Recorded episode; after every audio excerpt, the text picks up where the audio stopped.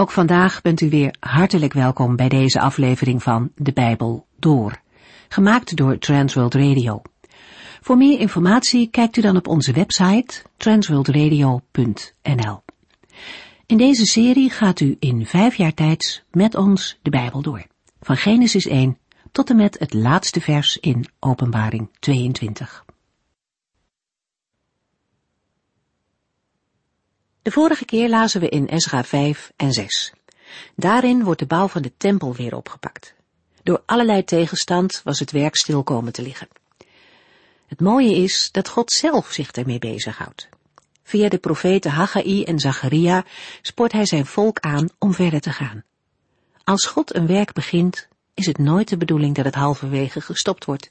Ook niet als er tegenstand is. En die komt ook deze keer. Terwijl de profeten hun hulp bieden en de bouw opnieuw begint, komt er al gauw een gouverneur vragen wie het bevel voor de herbouw van de tempel eigenlijk heeft gegeven. Maar deze keer stopt het werk niet. Omdat de situatie in Gods hand is, kan er doorgebouwd worden tot er meer duidelijkheid is. Er volgt een briefwisseling met koning Darius, waaruit duidelijk wordt dat koning Cyrus indertijd bevel voor de herbouw heeft gegeven. Opmerkelijk is ook nog de manier waarop de Israëlieten spreken over hun verleden. Zij hebben Gods leiding gezien in wat er gebeurd is en beschrijven dat ook zo tegenover de aardse machthebbers. Zij beperken de ballingschap bijvoorbeeld niet tot het feit dat de Babyloniërs hen gevangen hebben genomen. Zij vertellen dat God hen in de macht van de vijand gaf, omdat zij van God waren afgedwaald. Dat is de reden dat ze in Babel terechtkwamen. Zij verzwijgen dus Gods hand in de geschiedenis niet. Van koning Darius komt er een volmondige toestemming om verder te gaan met de bouw van de tempel, en het werk gaat dan ook voorspoedig verder. We zijn de vorige keer geëindigd met de inwijding van de tempel en de viering van het Pascha. Vandaag lezen we verder in Ezra zeven.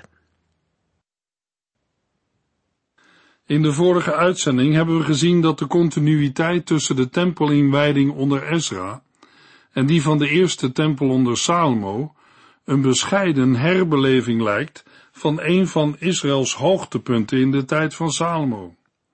Waarschijnlijk is het geen toeval dat we in de Hebreeuwse tekst van Ezra vier tot en met zes het woord Israël precies twaalf keer tegenkomen. Ezra vier tot en met zes zijn de hoofdstukken waarin de tempelbouw wordt voltooid, ondanks de grote weerstand. De twaalf geofferde geitenbokken maken duidelijk dat voor alle stammen plaats is in het herstel. Voor allen wordt vergeving gezocht, niet alleen voor de kleine groep overlevenden uit het twee-stammenrijk. Met deze nadruk op de twaalf stammen wordt een belangrijke fase afgesloten. De laatste hoofdstukken van het Bijbelboek Ezra beschrijven een latere tijd. zevenenvijftig jaar later komt eindelijk de man naar wie het boek is genoemd, naar Jeruzalem. Ezra zeven vers één tot en met vijf. Hier volgt de stamboom van Ezra, de man die van Babel naar Jeruzalem trok tijdens de regering van koning Artaxerxes van Perzië. Ezra was de zoon van Seraja. Seraja was de zoon van Azaria. Azaria de zoon van Gilkia. Gilkia de zoon van Salem. Salem was de zoon van Sadok, Sadok was de zoon van Agitub, Agitub was de zoon van Amaria, Amaria was de zoon van Azaria, Azaria was de zoon van Mirajot, Mirajot was de zoon van Uzi, Uzi was de zoon van Bukki, Bukki was de zoon van Abisua, Abisua was de zoon van Pinegas, Pinegas was de zoon van Eliazar, Eliazar was de zoon van de hoge priester Aaron. In Ezra zeven komen we bij koning Artaxerxes. Al eerder hebben we over deze koning gelezen in Ezra vier. In Ezra vier vers twaalf tot en met zestien is hij al geïntroduceerd met voorbeelden van diplomatieke correspondentie ten nadele van de Judeërs. Uit de briefwisseling is op te maken dat de lokale gezagsdrager in Juda, gouverneur Regum, het pleit heeft gewonnen. Artaxerxes heeft in antwoord op Regums brief de onmiddellijke stopzetting van de herbouw van de tempel en de muren bevolen. Maar dan treedt een veelzijdige man naar voren, de man aan wie het Bijbelboek dat we nu lezen zijn naam dankt. Ezra, priester en leraar, doorkneed in de wet van Mozes, begaan met het lot van het volk van God.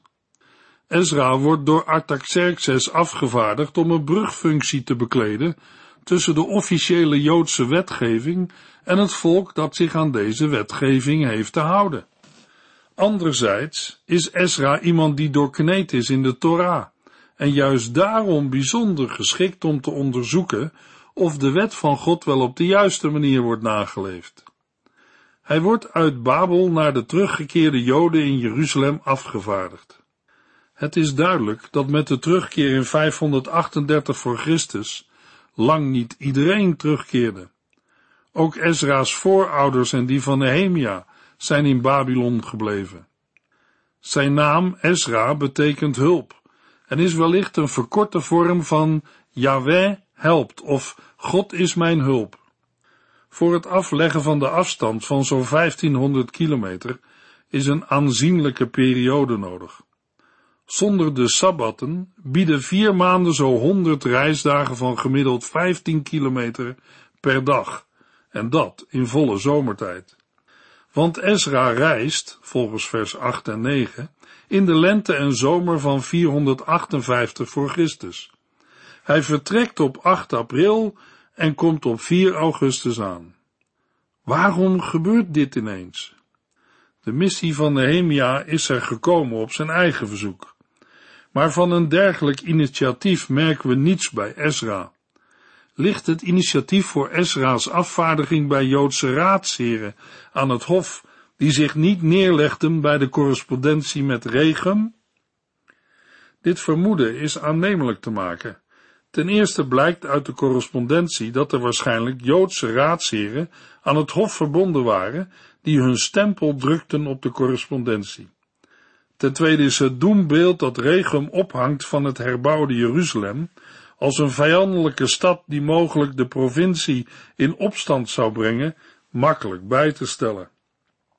Ten derde is de ommekeer bij koning Artaxerxes het beste te verklaren als een herziening van een eerder standpunt ten aanzien van Jeruzalem, ingegeven door andere raadgevers. Ten slotte krijgt Ezra niet primair de taak tot herbouw, maar opdracht om te onderzoeken of de wet van God goed wordt nageleefd. Dit wijst erop dat iemand de koning bewogen heeft de zaak objectief te onderzoeken. Belangrijk voor Ezra's gezag is zijn priesterlijke afstamming en het feit dat hij zowel bij de koning als bij de Heere in de gunst staat. Ezra zeven vers zes. Als geestelijk leider wist Ezra bijzonder veel van de wet die Mozes had ontvangen van de Heere, de God van Israël. Op zekere dag vroeg hij koning Artaxerxes of hij naar Jeruzalem mocht terugkeren. De koning gaf hem toestemming, want God was Ezra goedgezind. In zijn zevende regeringsjaar, niet lang na zijn maatregelen ten nadele van Juda, geeft koning Artaxerxes aan Ezra toestemming om onderzoek te doen in Jeruzalem naar de naleving van de wet.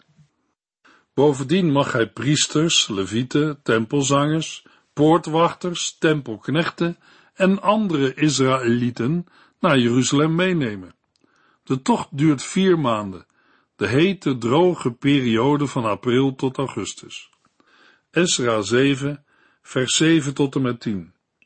Een aantal gewone mensen en priesters, levieten, zangers, poortwachters en tempelknechten gingen mee. Zij verlieten Babel op de eerste dag van de eerste maand van koning Artaxerxes' zevende regeringsjaar.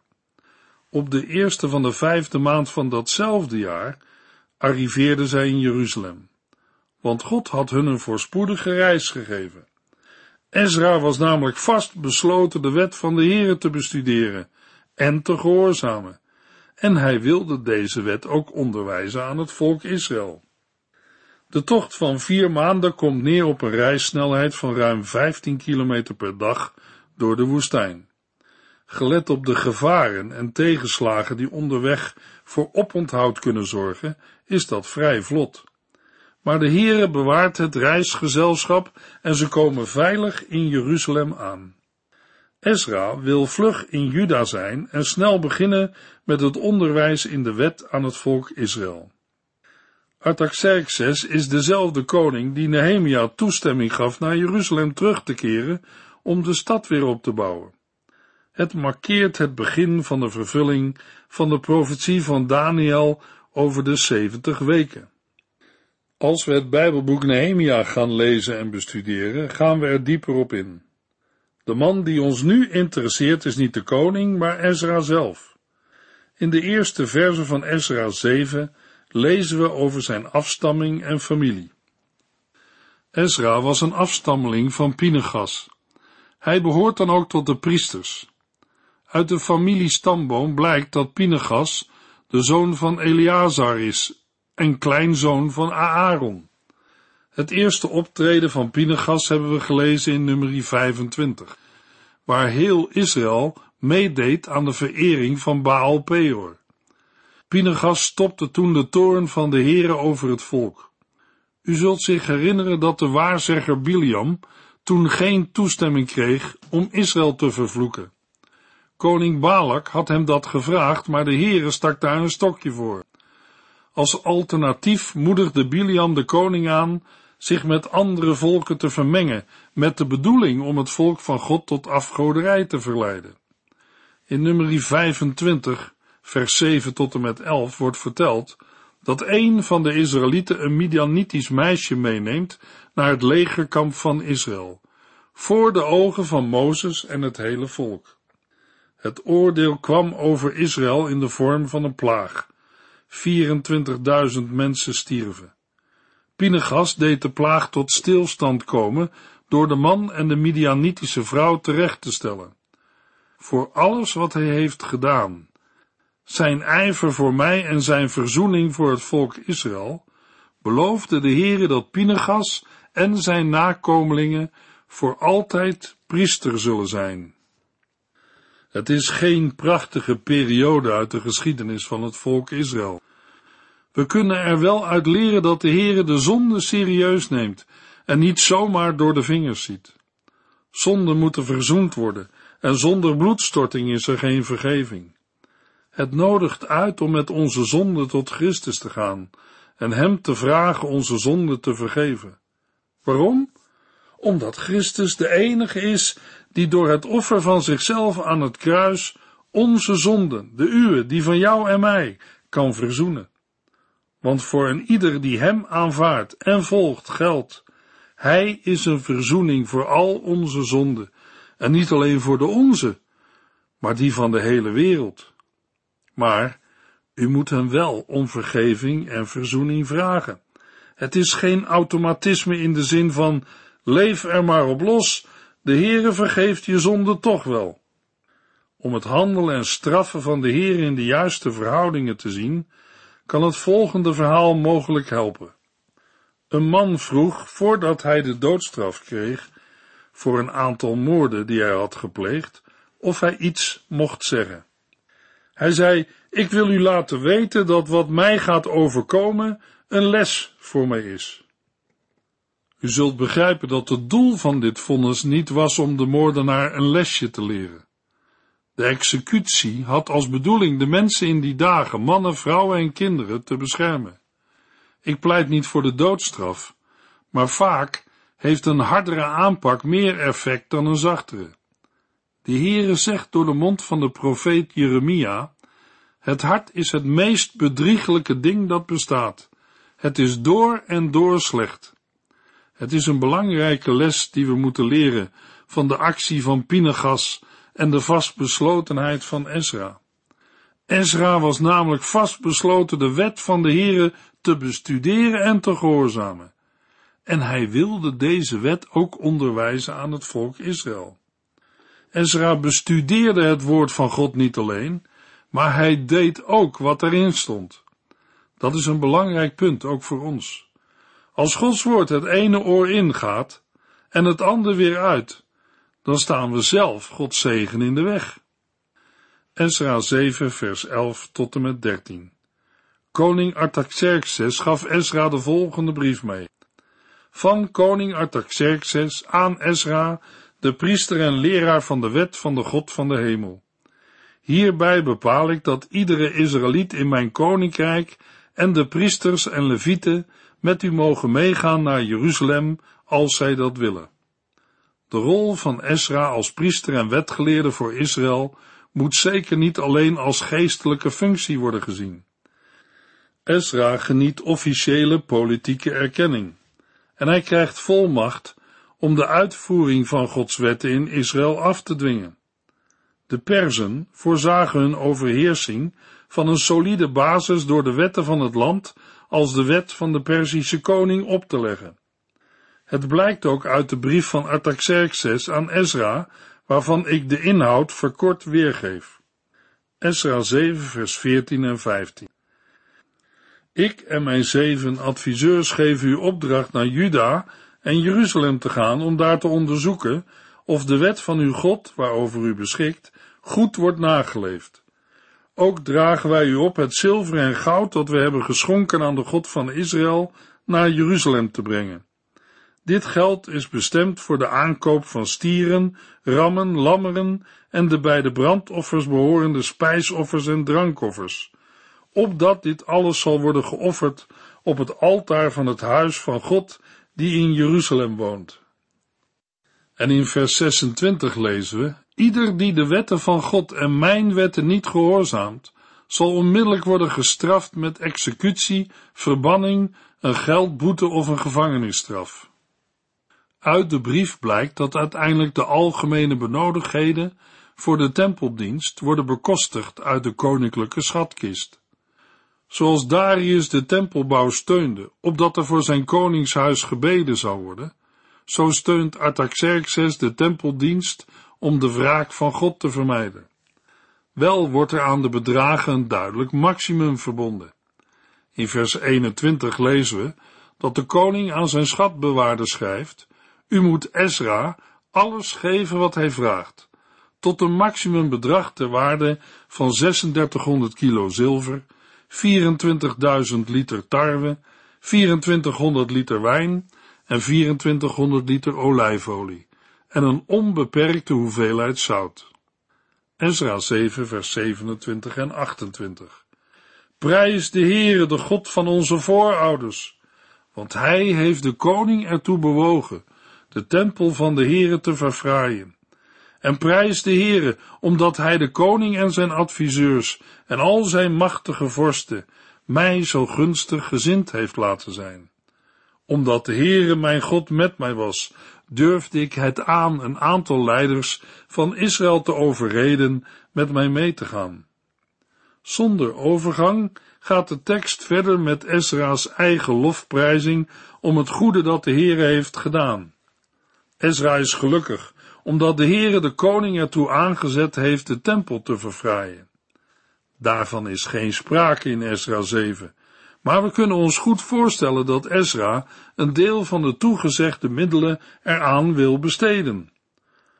Gods volk is niet overgelaten aan de willekeur van hoge functionarissen, koningen en adviseurs, want de Heere zelf heeft hen gunstig gestemd over Ezra. Vrijwel alles waartoe Artaxerxes opdracht geeft, wordt ook zo uitgevoerd. Zelfs zo dat de geciteerde overheidsdocumenten een soort agenda vormen voor Ezra. Zetten we de verschillende zaken op een rijtje, dan komen we tot de volgende opsomming. Artaxerxes noemt Ezra's mandaat als priester en wetgeleerde, en in Nehemia acht vindt later inderdaad onderwijs plaats. De koning laat priesters en levieten toe om Ezra te volgen, wat ook gebeurt in Ezra acht. De wetgeleerden moeten naleving van de wet onderzoeken, wat concreet gebeurt, met betrekking tot Ezra's besluit over de gemengde huwelijken. Artaxerxes laat Ezra de tempelschatten overbrengen, wat ook gebeurt en beschreven wordt in Ezra acht. Ook wordt het werk van Ezra ondersteund vanuit de koninklijke schatkist en wordt de tempel verfraaid. Ezra is een gezant van de Heere, maar ook van koning Artaxerxes. Ten slotte moeten we bij dit alles bedenken dat de context van de missie van Ezra de tegenstand is die invloedrijke bestuurders uitoefenen tegen het herstel van de tempel in Jeruzalem. In het bijzonder van gouverneur Regum, die kort geleden de koning had overgehaald de bouw tegen te houden. Maar de Heere, de God van Israël, staat boven alle tegenstand, en zijn gezag is groter dan wie dan ook. Ezra acht vers één tot en met twintig geeft de lijst van de familiehoofden die met Ezra mee terugreisden naar Jeruzalem tijdens de regering van koning Artaxerxes. De opsomming van de twaalf geslachten volgt bijna altijd eenzelfde patroon.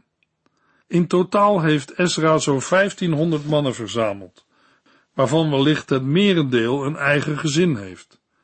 Alles samen kan het om ongeveer vijfduizend mensen gaan. Ezra verzamelt hen bij het kanaal of de rivier de Ahawa. Ezra acht vers eenentwintig tot en met drieëntwintig. Om onze nederige positie tegenover God te laten beseffen, riep ik bij de rivier de Ahawa een vaste uit. Wij baden tot God dat hij ons een goede reis zou geven en ons, onze kinderen en onze bezittingen onderweg zou beschermen. Ik had mij ervoor geschaamd de koning te vragen om soldaten en ruiters die ons op deze tocht konden beschermen tegen vijanden. Wij hadden namelijk tegen de koning gezegd dat onze God alle mensen die hem aanbidden beschermt en dat alleen zij die hem verlaten door rampen worden getroffen. Daarom vasten wij en baden om Gods bescherming, en hij verhoorde ons gebed. In tegenstelling tot Nehemia wil Ezra niet worden begeleid door een militair escorte, hoe gevaarlijk dat ook is met het tempelgerei dat ze meenamen. De geloofsijver van Ezra is radicaal, en hij wil dit duidelijk laten zien. Het is een getuigenis voor Artaxerxes. Voor Ezra zou het dubbelzinnig zijn om enerzijds zijn geloofsvertrouwen in de Heere uit te spreken en anderzijds een escorte van de koning te aanvaarden. Daarom verwachtte hij bescherming van de Heere en vaste en baden Ezra en zijn medereizigers tot God. Prachtig om daarna het getuigenis van Ezra te lezen. En hij verhoorde ons gebed.